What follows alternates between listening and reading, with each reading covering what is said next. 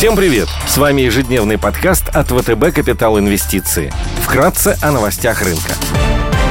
Глобальные рынки – Внешний фон с утра умеренно позитивный. Фьючерсы на S&P 500 в небольшом плюсе, плюс 0,1%. Евростокс торгуется в небольшом минусе. Развивающиеся рынки растут почти на процент. Азиатские рынки торгуются в зеленой зоне. Японский индекс Nikkei прибавляет 0,6%, Китай плюс 0,1%. Баррель нефти марки Brent стоит 72 доллара 60 центов. Унция золота торгуется по 1825 долларов. Доходность по десятилетним гособлигациям ВВП США выросла до 1,34%. Сегодня в Китае выйдут данные по торговому балансу, экспорту и импорту. В еврозоне будет опубликован пересмотренный ВВП год к году и квартал к кварталу. В Германии выйдут статистика по промпроизводству, а также индексы экономических ожиданий и текущих условий по данным Центра экономических исследований ZEW. Корпоративные новости. Сбербанк опубликует финансовую отчетность по РСБУ за август. ГК самолет проведет конференц-звонок по результатам за первое полугодие 2021 года по МСФО.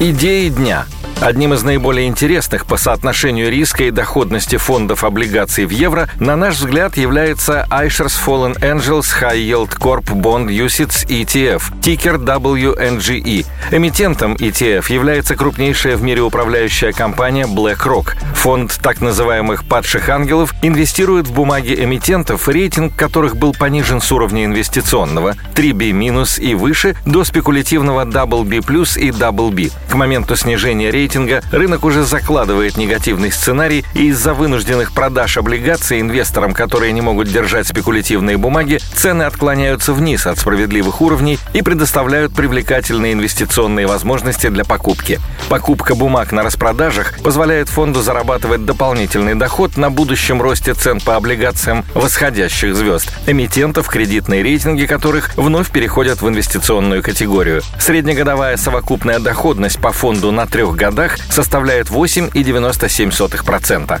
Повышенную доходность фонду обеспечивают находящиеся внутри фонда облигации, номинированные в доллары и дающие премию в среднем более 2% к аналогичным бумагам в евро. Валютный риск внутри фонда захеджирован, что позволяет минимизировать риск валютной переоценки. Доходность к погашению облигаций в составе фонда составляет 2,51% при дюрации 5 и 6 лет. Дивидендная доходность фонда за предыдущие 12 месяцев на уровне 3,89%. Выплаты осуществляются два раза в год. Фонд широко диверсифицирован. Средний вес отдельно взятой бумаги не превышает 1% от портфеля.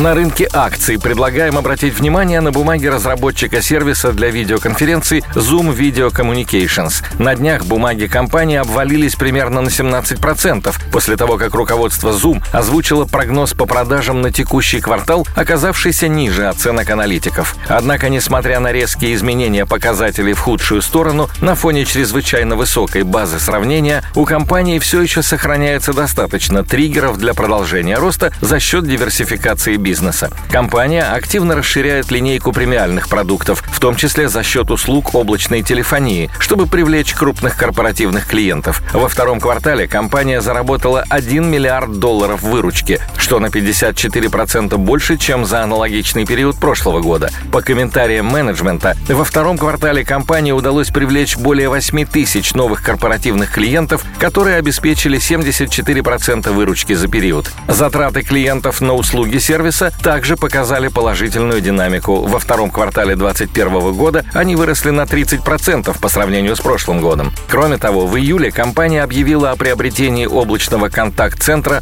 Five9 с целью расширить свои позиции на рынке программного обеспечения для колл-центров. В результате сделки Zoom может существенно нарастить присутствие на рынке облачных колл-центров, осуществляющих операции через интернет и значительным образом увеличить клиентскую базу компании. Согласно консенсус-прогнозу, прогнозу, потенциал роста акций на горизонте года превышает 20%.